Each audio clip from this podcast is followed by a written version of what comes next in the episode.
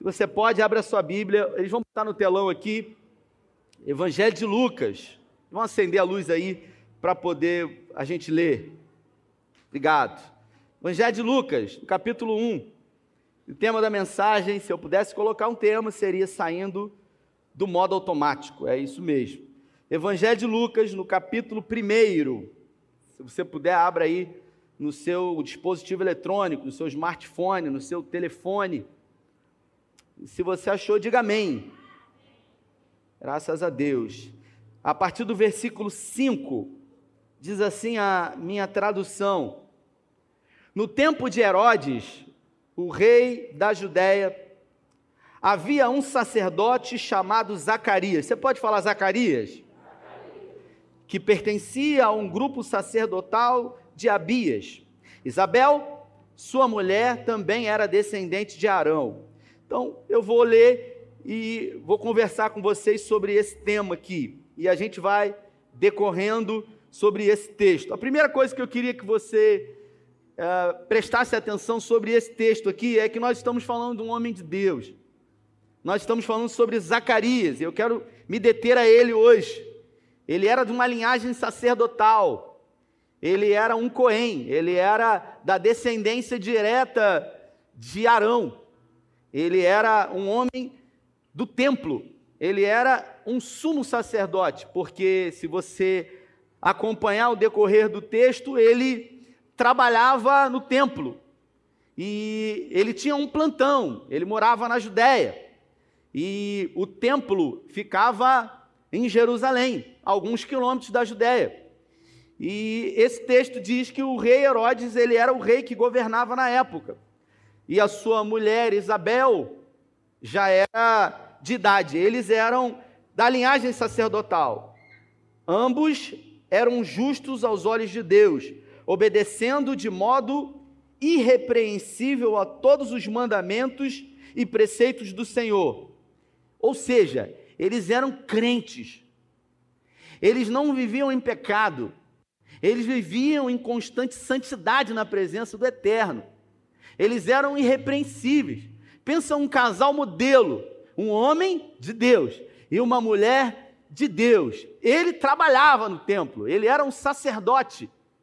E aí o texto continua dizendo: ambos eram justos aos olhos de Deus. Versículo 7 mas eles não tinham filhos. Olha aí o problema. Gente que serve a Deus também tem problema. Gente que serve a Deus também passa por dificuldade. Gente que é santo, que não comete pecado, que não vive uma vida pecaminosa, também ora e não tem a oração atendida no momento em que ora. E às vezes o tempo passa. E às vezes a gente pergunta, Senhor, por quê? E aí o texto diz: Mas eles não tinham filhos, porque Isabel era estéril, e ambos eram de idade avançada. Aqui a gente presume o seguinte: o sonho, segundo uma cultura judaica, de um homem e de uma mulher é procriar, ter filho. Principalmente na cultura judaica, que filho representa a posteridade da sua geração. Filha mulher representava dinheiro em caixa por causa do dote. Filho homem representava a descendência, de, representava você ter a sua perpetuação do seu nome, a humanidade, um legado. E eles já eram de idade avançada. Isso, com isso a gente presume que eles haviam orado muito para que Deus mandasse um filho. Só que mesmo orando muito tempo, a madre dela não abriu, ela era estéril, ela tinha uma impossibilidade humana, ela não podia ter filhos. Aí o texto diz o seguinte: Certa vez, estando no serviço, o seu grupo, Zacarias, estava servindo como sacerdote diante de Deus. Ele foi escolhido por sorteio, de acordo com o costume do sacerdote, sacerdócio, para entrar no santuário do Senhor e oferecer incenso. Então, como é que funcionava? Haviam vários sacerdotes, haviam várias escalas, e de vez em quando eles Todas as vezes, uma, duas vezes por ano, eles tiravam um sorteio para ver quem que ia entrar no Santo dos Santos, para oferecer ao Senhor sacrifício. o Zacarias, ele foi tirado no sorteio. Ou seja, chegou a vez dele de entrar naquele lugar. E aí a gente conhece a história, que para entrar dentro do Santo dos Santos, havia todo um ritual, havia toda uma vestimenta, amarrava-se um, uma corda nos pés, porque se o homem, se o sacerdote entrasse na presença do Senhor de qualquer maneira, ele era fulminado. Então, haviam guizos nas saias do seu vestido, se aqueles guizos parassem de soar, eles puxavam o camarada pela corda, porque Deus havia fulminado. E aí o texto diz que tiraram, provavelmente lá no palitinho, e Zacarias foi escolhido para entrar lá, para oferecer o sacrifício. Ele foi escolhido por sorteio, de acordo com o costume do sacerdócio, para entrar no santuário do Senhor e oferecer incenso. Chegando a hora de oferecer incenso, o povo todo estava do lado de fora, porque eles ficavam preocupados, esperando para ver se Deus iria receber, sabe, a, a oferta do povo, o sacrifício do povo, e para ver se o sacerdote ia entrar e sair vivo de lá. Então um anjo do Senhor apareceu a Zacarias, à direita do altar do incenso. Quando Zacarias viu, perturbou-se e foi dominado pelo medo. Mas o anjo disse: Não tenha medo, Zacarias. A sua oração foi ouvida. Sua mulher lhe dará um filho e você dará a ele o nome de João. Ele será motivo de prazer e de alegria, e muitos se alegrarão por causa do nascimento dele, pois será grande aos olhos do Senhor.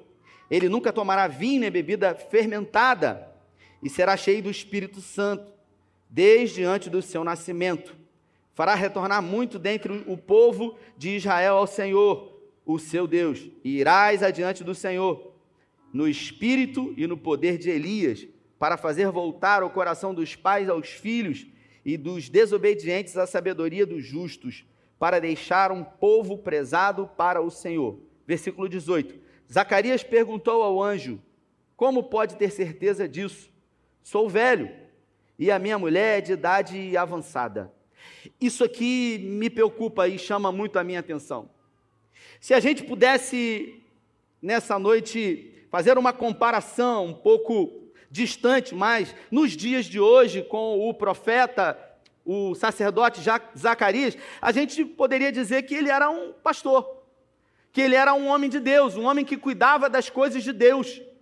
Um homem que provavelmente atendia pessoas, orava por pessoas, intercedia por pessoas.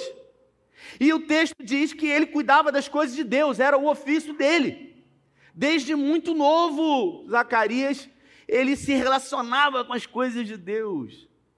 Provavelmente muitas histórias Zacarias ouviu sobre esse Deus e sobre coisas que Deus realizou ali no Santo dos Santos. E o texto diz que eles tinham uma impossibilidade, ele e a mulher dele muitas vezes oravam, pediam, e a mulher dele não podia ter filhos porque era estéreo. Só que um dia, Zacarias já velho, ele entra, é sorteado e entra para oferecer incenso lá, para poder entrar no Santo dos Santos. E quando ele chega lá, ele vê na ponta do altar o anjo do Senhor, um anjo. E esse anjo não era qualquer anjo, era o Gabriel que estava sentado lá. Quando ele vê o anjo, ele toma um susto. E ao tomar um susto, o anjo fala para ele: não, não tenha medo, fica tranquilo, fica tranquilo. Olha só, o Senhor, o Eterno, mandou eu vir aqui e mandou dizer para você que ele tem contemplado a oração que você tem feito e a sua esposa vai engravidar. Espera aí, Isabel vai engravidar? E aí, irmãos, é o que me preocupa, porque nós estamos falando do homem de Deus. Não tem nada a ver com pecado aqui. Aqui diz que eles eram irrepreensíveis aos olhos do Senhor.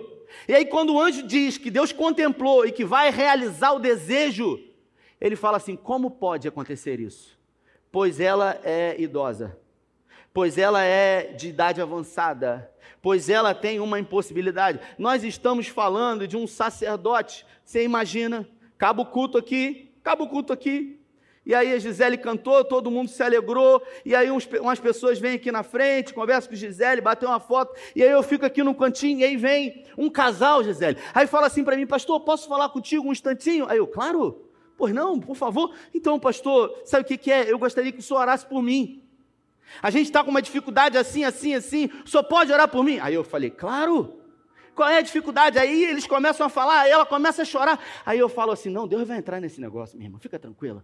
Deus vai dar vitória para você, fique em paz. E eu vou orar, e eu boto a mão na cabeça, e eu falo em línguas, e eu oro, e eu abençoo no nome de Jesus, e eles vão embora.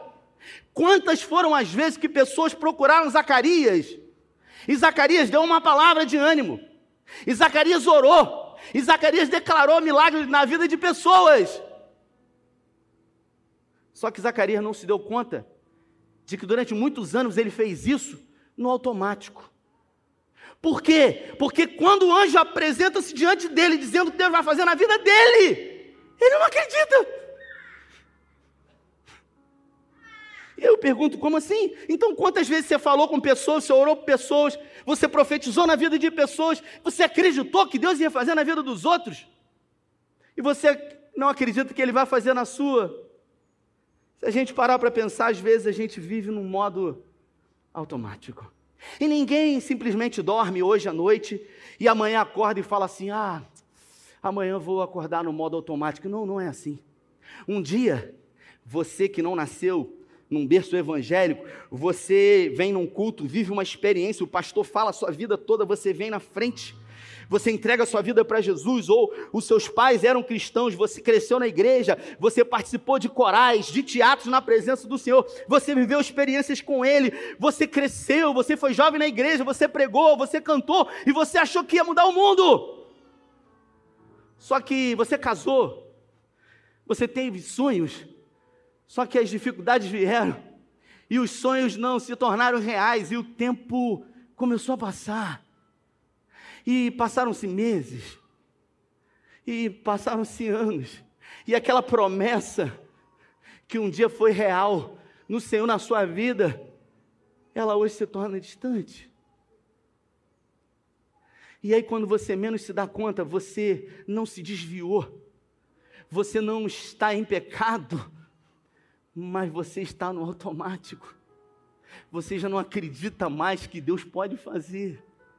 Não tem a ver com não acreditar que Ele é poderoso para fazer, porque você acredita que Ele é poderoso, você sabe que Ele é poderoso, você já viu Ele fazer, mas daí a fazer na minha vida, daí a Ele parar tudo e vir na minha direção e resolver fazer na minha vida hoje, parece um pouco distante, parece um pouco utópico, parece um pouco improvável e até mesmo impossível. Quantas pessoas vivem isso, irmãos? Você ora para Deus converter o seu marido e você já está há muitos anos. E a verdade é que você, quando é procurado por pessoas, você dá uma palavra de incentivo, você faz o seu devocional, você ora, mas quando você olha, você fala assim: eu acho que não vai, eu acho que não vai acontecer mais. Porque já tem tanto tempo, porque já se passaram tantos anos. E a visão que a gente um dia tinha nítida da promessa de Deus, ela foi embaçada pelas lágrimas do nosso olhar. E a gente já e a gente já já não tem mais aquela paixão, aquele fogo, aquele amor, aquela certeza. A gente até ouve uma palavra a gente levanta a mão, a gente adora, a gente recebe, mas quando a gente vai para casa, a gente já não tem mais, irmãos. Aquela certeza de que Deus vai fazer como nos primeiros dias. E a Bíblia fala que Zacarias viveu isso. Porque quando o anjo se apresenta diante dele, ele fala: Como pode? Como pode acontecer isso? Como é possível que isso se torne uma realidade? Afinal, a minha esposa já é de idade avançada. Imagina a cena. Quantas foram as pessoas que procuraram esse homem? E ele falou palavras para pessoas de uma forma já automática, jargões. Não, vai acontecer. E quando ele ia embora para casa, ele falava assim: acontece na vida de todo mundo, menos na minha. A gente teve junto lá no, no congresso do Valdir, e eu, naquele dia, na sexta-feira, um dia difícil para todo mundo, né? Naquele dia eu tinha feito um casamento e eu ia num velório. Naquele dia. E aí, quando eu cheguei lá, eu estava cansado, porque eu já estava numa maratona. E eu falei: caramba, eu vou para um encontro de casal em Búzios, vai ser uma maravilha. E eu nem ia. Eu, eu liguei para o Valdir e falei: Valdir, estou sabendo do encontro de casal que vai ter em Búzios.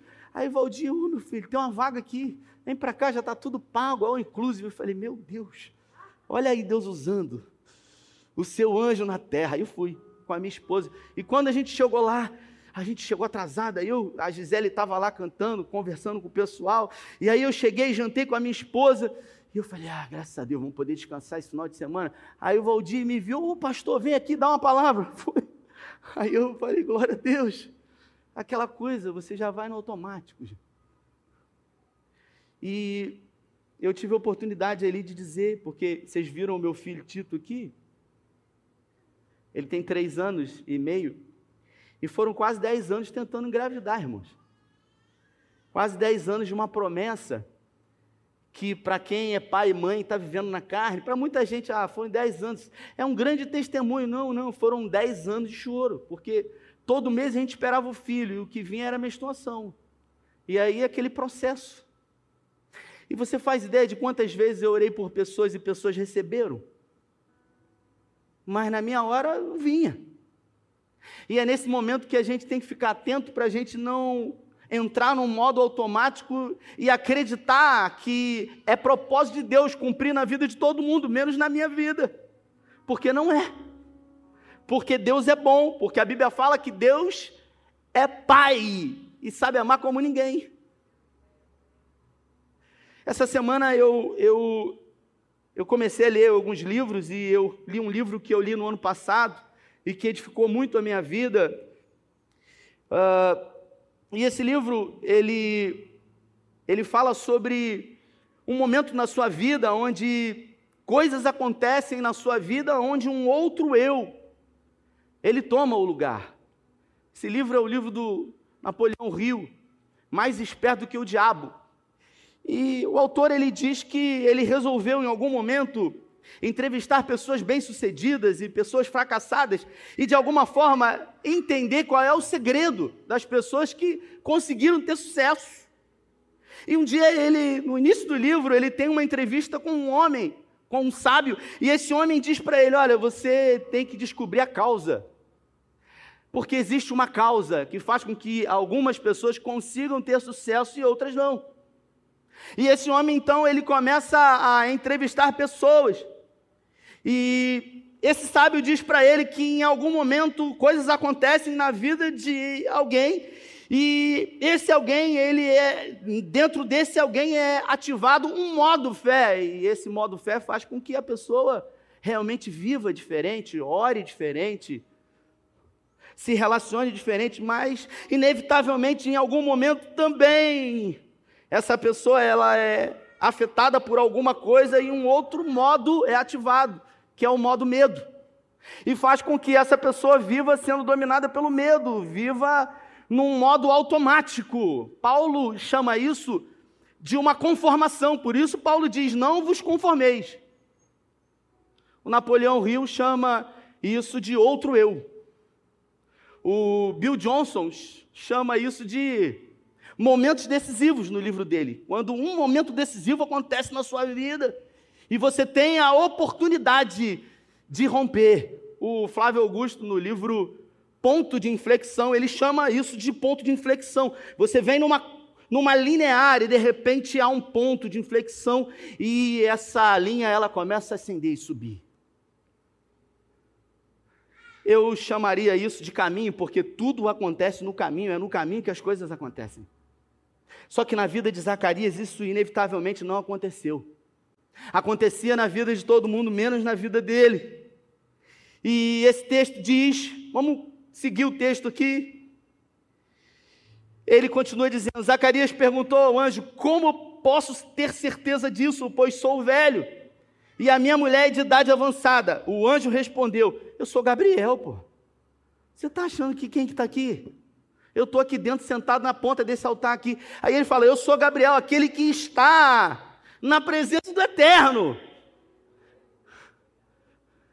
Aí Gabriel olha para ele e fala assim, para ele: Ô, Zacarias, você está no modo automático, cara.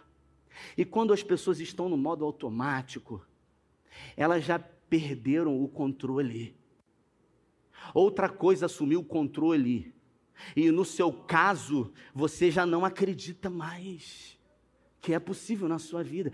Por isso, você não tem condições de permanecer no controle.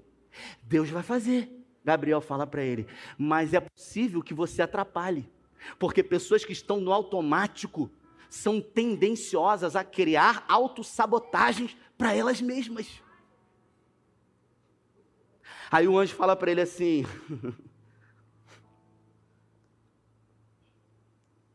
Porque você não acreditou nas minhas palavras, que se cumprirão num tempo oportuno, você não vai poder falar até o dia que isso acontecer.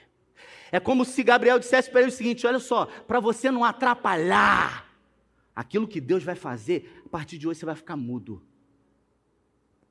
Eu hoje gravei um story, sabe, Gisele? Eu perguntei assim: será que é possível em algum momento a gente atrapalhar aquilo que Deus quer fazer na nossa vida? É possível. Mesmo não estando em pecado? Sim. Quando a gente, de alguma maneira. E ó, nós estamos falando de um, nos dias de hoje, um grande homem de Deus, um pastor.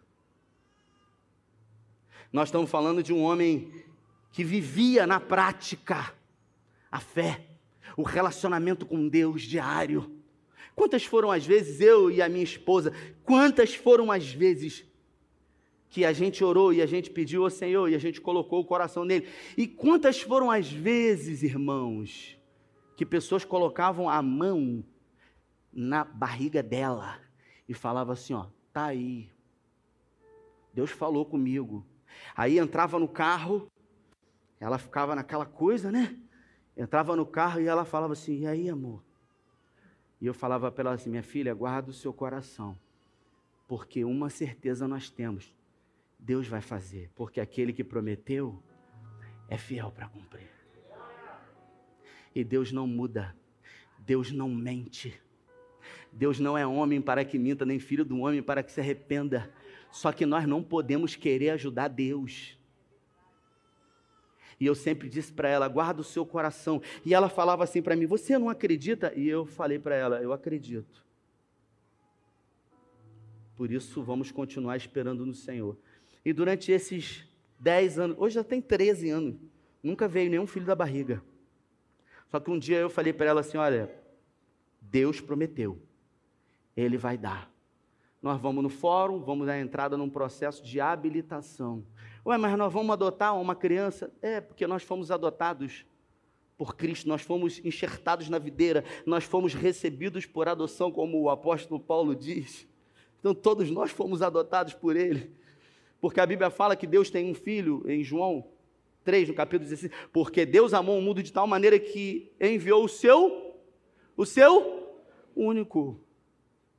Então Deus só tinha um filho. Mas Deus recebeu resolveu receber a mim e a você por adoção. E eu falei para ela: nós vamos fazer a nossa parte. Nós não queremos ajudar Deus. Se for da vontade de Deus, as coisas vão acontecer. E quando a gente botou o pé na água, diz ele, quando a gente botou o pé na água, o mar se abriu. Às vezes, o que Deus espera de nós, como eu disse no início, é um posicionamento, uma atitude de fé e não simplesmente levantar as mãos e ficar esperando Deus fazer na minha vida. Zacarias não esperava mais, por isso, quando o anjo apareceu, ele tomou um susto. O que, que é isso? O que está fazendo aqui dentro? Não pode estar aqui dentro. Eu sou o Gabriel. Eu sou Gabriel, aquele que está na presença de Deus. E a sua mulher vai ter um filho. Mas isso é possível? Como que não é possível? O que é impossível para Deus? Eu pergunto para você em 2022: o que é impossível na sua vida para Deus esse ano? Quero pedir que o Espírito Santo, nesse momento, comece a trazer à memória quais foram as autossabotagens que você botou no seu caminho e que você tem andado no meio delas e às vezes você pisa em uma, hum, não tem como. Porque o Bill Johnson ele diz que a nossa visão nunca será compatível com a promessa de Deus. Aquilo que você está vendo nunca vai ser igual à promessa. Sabe por quê? Porque a nossa visão é como um automóvel. Você veio de onde? Campo Grande, né? É aqui do lado, aqui, pertinho. Ela veio de Campo Grande, atravessou até a faixa de gás ali, São Gonçalo ali. E quando você saiu de lá de Campo Grande, provavelmente estava de dia ainda, mas no meio do caminho ficou escuro. Você pegou a Via Lagos, você acendeu o farol do carro, mas você não enxergou o Sei de Cabo Frio na Via Lagos. Você enxergou somente um pedaço. E quando você andava mais um pedaço, você enxergava mais um pedaço. E quando você andava, você enxergava até o momento em que você conseguiu chegar até aqui.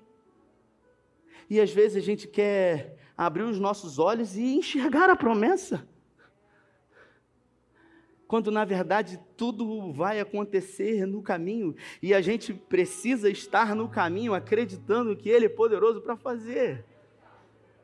Agora, inevitavelmente, eu gosto muito da tradução da Bíblia, a mensagem do Eugene Peterson, porque o Eugene Peterson ele diz algo que é extraordinário. Ele fala o seguinte na tradução do Pai Nosso: ele diz, Mas livra-nos do mal. A Almeida diz: Pois teu reino, o poder e a glória para sempre. Amém o Eudine Peterson ele diz: Mas livra-nos do mal e de nós mesmos, pois teu é o reino, o poder e a glória.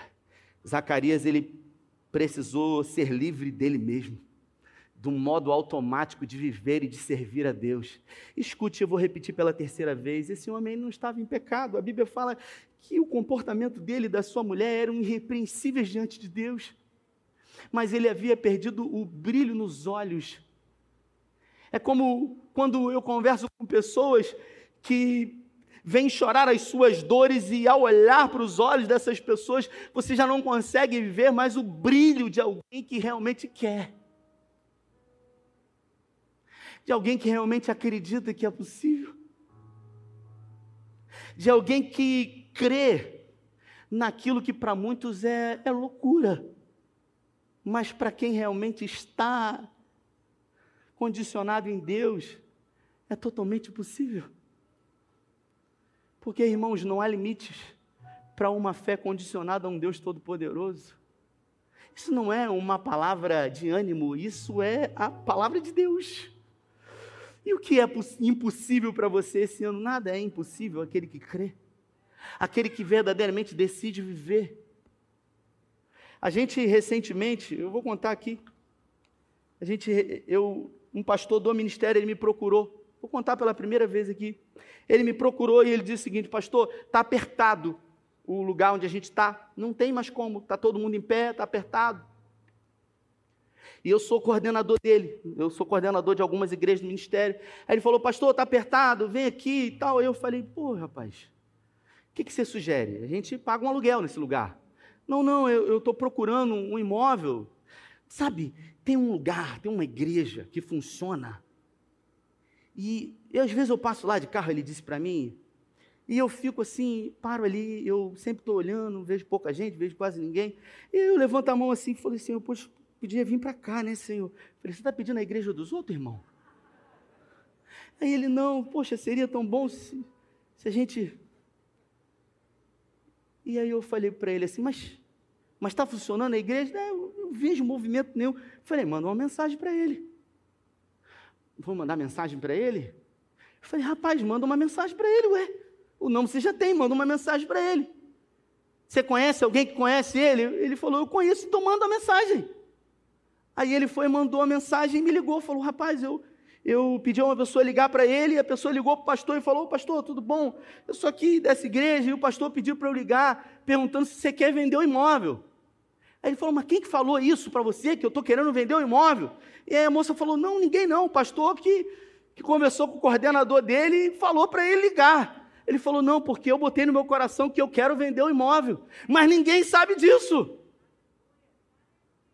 E eu já estou vendo Deus nisso, ele disse. Falei, olha aí. Aí ele falou comigo, eu falei, marca com ele, vamos tomar um café. E aí a gente sentou, fomos lá ver o imóvel e tal, igreja grande. Igreja grande. Eu até fiquei assustado, sabe, Gisele? Esse aqui é o meu coordenador regional. Falei, rapaz, senti até um peso nas costas. falou isso. Botei até uma roupa melhorzinha para ele achar que eu tinha condições de fechar alguma coisa, e a gente começou a conversar, e ele começou a falar, poxa, eu separei, é, não teve nenhum escândalo, não teve traição, não deu certo, infelizmente, estou vivendo um momento difícil, e papapá, e papapá, e não sei o que, eu estou realmente querendo vender, e eu, e eu orei ao Senhor, eu não falei com ninguém, não sei o que, e papapá, eu falei, amém, amém, ele começou a contar a história, aí ele começou a falar de milhões, e está ele falando, e eu estou fazendo aquela cara de paisagem, né? Tomando um café, e ele, não, porque a laje custou tanto, tem não sei quanto esse galpão, e eu falei, rapaz, que doideira, 3 milhões, 4 milhões. Aí eu falei, ô pastor querido, o senhor está falando uns números aí que eu nem entendo, que eu não sei nem quanto que é, nunca vi nem tanto dinheiro assim. Mas assim, se Deus está nesse negócio, vai sair coisa aqui, porque eu acredito. Do jeito que veio esse microfone sem fio aqui, isso aqui é coisa de maluco. E coisa de maluco é coisa de crente. Então vamos lá, quanto que o senhor quer nisso aqui? Aí ele disse o seguinte: olha, eu construí isso aqui e teve ajuda de dinheiro, de ofertas e dízimos. Ele disse: eu não quero esse dinheiro. Esse dinheiro eu não vou botar no meu bolso, porque esse dinheiro é de irmãos, mas esse prédio aqui é meu, então eu só quero o que eu coloquei aqui. E o imóvel, eu acredito que vale uns, uns, uns 2 milhões e meio, uns 3 milhões, eu acredito. E aí ele falou: Eu quero 985 mil reais. Quando ele falou isso, Falei, isso tudo não é à vista, não, hein? Aí ele, ah, não, a gente conversa. Falei, ah, tomei até um susto, porque muito dinheiro. E aí a gente começou a conversar e ele falou, não, eu, eu quero. E o pastor da igreja, achando que eu estava com um talão de cheque do, do Bill Gates aqui para assinar, para fechar o negócio. E eu falei para ele, olha, meu irmão, vamos fazer o seguinte, é, o que, que você consegue fazer para a gente? Lembra, lembra, quem lembra do testemunho de Estelão aqui, gente? Quem lembra? Levanta a mão aí. Nem pagamos ainda. Gisele, 200 mil reais eu comprei isso aqui sem dinheiro. Foi botado, foi botado em novembro, não demos um real ainda. Só vamos pagar no final desse mês um pedacinho. É coisa de quem tem fé. E eu falei para ele: olha, eu tenho uma proposta para fazer para o senhor aí. Aí ele, não, pode fazer. Não, eu estou meio sem jeito de te assustar. Pô. Queria dar uma entrada e parcela o resto. Aí você vai falando baixinho. Aí ele, qual é a entrada? Eu falei, eu queria dar 10 mil de entrada. Aí ele falou, quanto? Eu falei, 10 mil.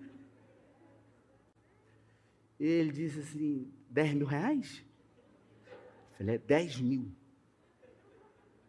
E aí vai pagar como? Eu falei, então, a gente. Presta um papel, uma caneta aqui, comecei a escrever assim. Aí ele olhou assim, ele falou, rapaz, eu estou sentindo um negócio. Eu falei, eu sei o que, que é isso. Deus está trabalhando. Deus está movendo corações aí. Irmão, a gente comprou um imóvel de 985 mil reais. Tem quatro semanas isso, dando 10 mil de entrada. E eu não tinha nem os 10 mil para dar de entrada. Falei para o pastor, agora arruma os 10 mil. Diante de Deus eu falando isso. Falei, agora arruma os 10 mil de entrada. E a gente vai inaugurar a igreja no final desse mês.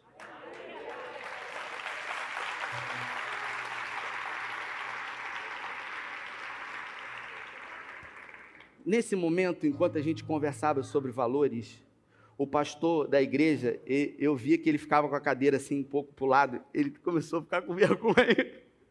Sabe quando você vê que a briga está feia, está quando a gente fechou esse telão, foi 200 mil reais.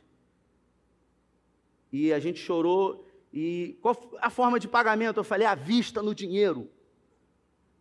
E o irmão Lucas, que está lá em cima, e choramos, choramos, choramos à vista. E não tinha dinheiro, irmãos. E aí o Lucas falou, pastor, tem três semanas, o cara está mandando mensagem direto, mandou o Pix já não sei quantas vezes, falei, marca uma reunião. Aí marcou uma reunião, a gente começou a conversar, era 138 mil o primeiro valor. Aí eu fui e falei para ele: ó, a gente está num momento que exige um pouco de cautela, a gente precisa se capitalizar, e eu preciso do telão para agora, e eu preciso de uma carência para começar a pagar. Ele falou: mas isso foi em julho. Não, mas ele falou que era vista. Pois é, a gente teve uns contratempos. É, mas é, é coisa boba, a gente vai resolver. e ele falou: cara, que loucura, numa live. E eu falei: não, rapaz, pode colocar, porque você vai ser abençoado. Sabe quando você dá um sorrisinho? Todo mundo fala isso. Todo mundo fala isso, né? Vai ser abençoado, ele disse. Sabe aquela coisa? Você tá. Eu falei, não, rapaz, você não está entendendo. Esse telão vai abrir portas para você. E ele falou, como é que você pode pagar? Eu falei, ó, eu vou te dar 38 mil reais dia 20 de janeiro. Isso é em julho. E eu preciso do telão agora, porque é o aniversário da igreja em novembro. Aí ele falou, pô, você está de brincadeira? Eu falei, eu não brinco. Eu falei, eu não brinco com as coisas de Deus. Aí ele falou, pô, ele falou que era visto. Eu falei, pois é, mas vamos se deter o problema atual agora. E a gente começou a conversar e a gente fechou. E quando o telão foi colocado aqui no início de novembro, o pastor de Cachoeira de Macacu me ligou. Você botou um telão de LED? Eu falei, quer botar na sua igreja? Ele não tem o dinheiro. Eu falei, não precisa. Vendi um telão de LED para o Centro Evangelístico Internacional de Cachoeira de Macacu. O pastor de Friburgo me ligou e falou assim para mim: Rapaz, você botou um telão de LED bonito. Eu falei: Quer botar na sua igreja? Ele disse: Eu não tenho dinheiro. Eu falei: Não precisa de dinheiro. Botamos um telão. Aí o Luiz Arcanjo esteve aqui. Aí tocou um telão bonito. Eu falei: Já tem na sua igreja? Ele falou: Rapaz, vai estar aqui semana que vem com a gente. E já estamos fechando um telão, o terceiro telão de LED que a gente vendeu. Eu virei para o dono da empresa e eu falei, meu irmão, eu estou vendendo mais do que seus vendedores e não ganho comissão ainda. E eu falei para ele, você lembra aquela palavra que eu te dei? Eu disse que se você fechasse, isso abriria muitas portas para você. E ele falou, rapaz, bendita a hora que eu aceitei aquela loucura de vender um troço sem entrada, sem dinheiro. Então, Nessa noite eu quero chamar a sua atenção porque talvez diante de uma vida inteira vivida no Evangelho, diante de experiências que você já viveu, diante de coisas que você já viu Deus fazer, mas diante de um tempo grande que existe entre o dia em que Ele prometeu e a realização da promessa de Deus, talvez os seus olhos já tenham se embaçado diante de tanto choro, diante de tanta tristeza, diante de olhar para o lado e ver que Deus fez na vida de tanta gente e o ano já mudou, como uma pessoa me disse hoje. A pessoa me disse hoje, pastor, eu tenho medo. Eu tenho medo de eu viver nesse ano que eu vivi no ano passado, porque no final do ano passado eu disse que 2021 seria diferente e eu fiz as mesmas coisas. Eu vivi no automático e não mudou nada. E eu falei: esse ano não vai mudar se você não entender que você aqui precisa mudar. Porque a Bíblia fala que Deus ele é imutável. Deus ele não sofre sombra de variação, nós é que mudamos.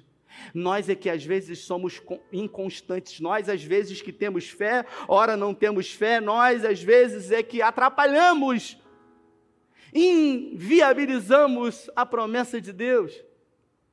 Eu vou dar um exemplo para você. A Bíblia, quando fala de se a Gisele quiser subir. A Bíblia, quando fala sobre Abraão, fala sobre o pai da fé. Repita comigo: Abraão, pai da fé. Você ouve isso? Lembra? A fé tem um pai. E o pai da fé é Abraão. Meu Deus, é louco. É o pai da fé. E o pai da fé recebeu uma promessa que seria pai de multidões. Repita: pai de multidões. E aí, de repente, o tempo passou, estava ele lá, e Sara, aquela coisa toda. Aí Sara fala para ele assim: Abraão, a gente tem que dar uma força aí para o Altíssimo. Vamos dar uma força para o Senhor, porque tem muito tempo. E olha a minha situação. Então, vamos ajudar Deus. Você tem relações sexuais com a minha escrava H, e ela vai ter um filho, e vai ser o meu filho, e vai ser o herdeiro da promessa. Deus não pediu ajuda. Deus disse para Abraão permanecer no caminho, acreditando porque aquele que prometeu é fiel para cumprir. E a Bíblia fala que um dia ele deu ouvidos aos conselhos de Sara e ele entrou e coabitou com Agar. A teve um filho e o nome desse menino se chama Ismael. Depois você acompanha em casa. Esse menino, ele, no dia que ele nasceu, Gisele, quando Abraão teve Ismael e ele apresentou Ismael ao Senhor, a Bíblia fala, se você ler o texto em casa, que Deus ficou 13 anos sem falar com Abraão. 13 anos sem falar com uma pessoa. Você imagina Deus ficar 13 anos sem falar com você?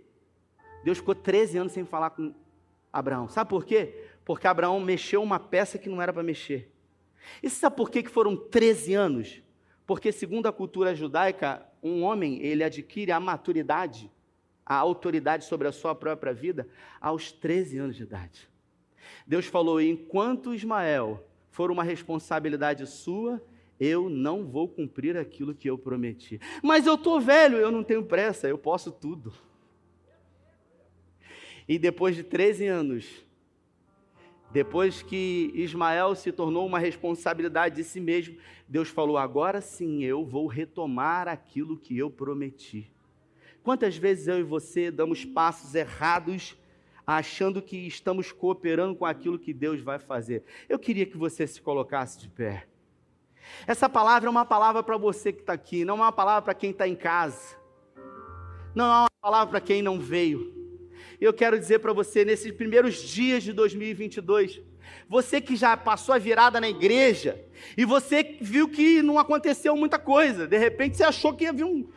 Eu, eu vou receber um poder. Eu recebi um poder. Eu recebi um poder, irmãos. Eu estava em casa hoje pegando a Bíblia para ler e eu olhei assim, não consegui ler nada. Peguei um óculos, o poder, botei e enxerguei. Tem gente que quer receber esse poder. Um poder, mas você já recebeu o poder. Todo o poder e autoridade já nos foi dado. Só que o tempo passou. E você já viu nesses seis dias que pouca coisa mudou. Que mudou o calendário, você comeu peru, chester, tem lá, e aí já está em janeiro, e as contas já estão vindo de novo, renovação, matrícula de criança. Você fala, meu Deus, não mudou muita coisa não, Senhor, misericórdia, o que, que é isso? mas que as coisas vão mudar quando realmente você tomar uma postura.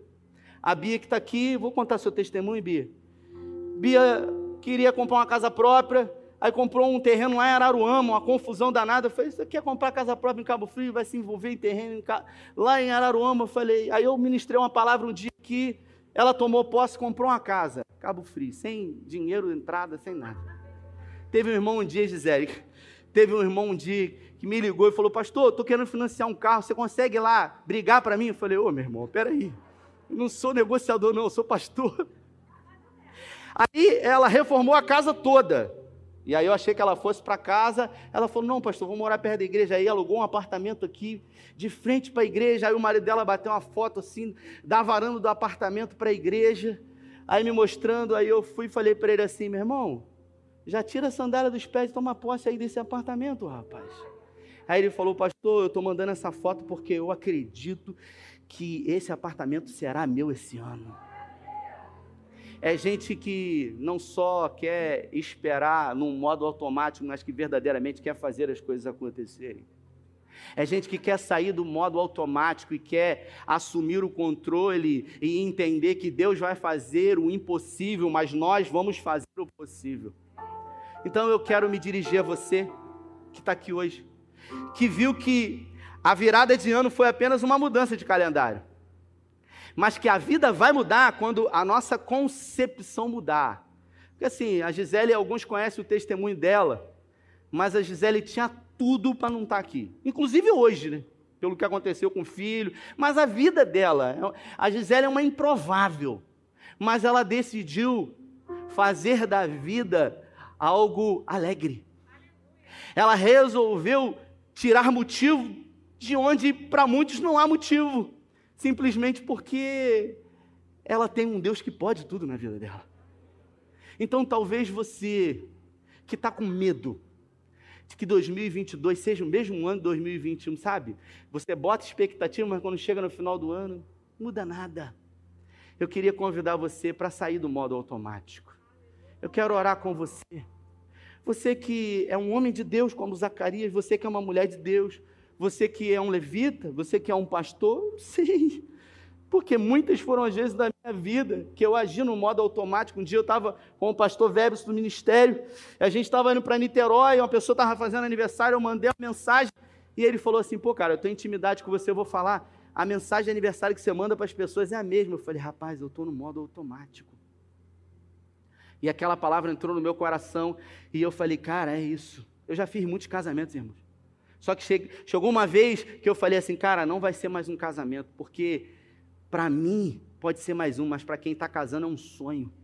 E a partir desse momento, todas as vezes que eu faço um casamento, irmãos, a noiva começa a entrar e eu tenho que me concentrar para parar de chorar. Meu Deus, eu estou fazendo o um casamento aqui. O noivo vezes não está chorando, mas eu estou chorando.